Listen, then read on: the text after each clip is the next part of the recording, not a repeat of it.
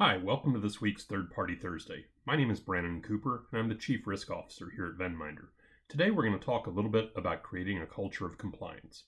I was recently at a conference sponsored and hosted by the Wall Street Journal on the financial services regulatory environment. It was a really terrific conference featuring some senior government officials from many of the major regulatory agencies. One of the key themes I heard, particularly from the Department of Justice, was around creating a culture of compliance.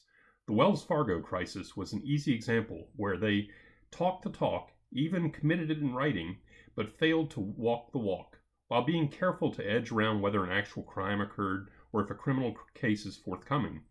The officials openly asked, when was the management aware of the practices and what did they do to curtail it?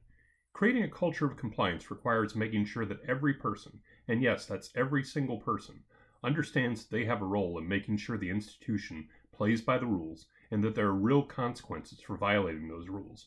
It requires senior management setting tone from the top, hammering home expectations that compliance is every bit as important as credit risk and operational risk.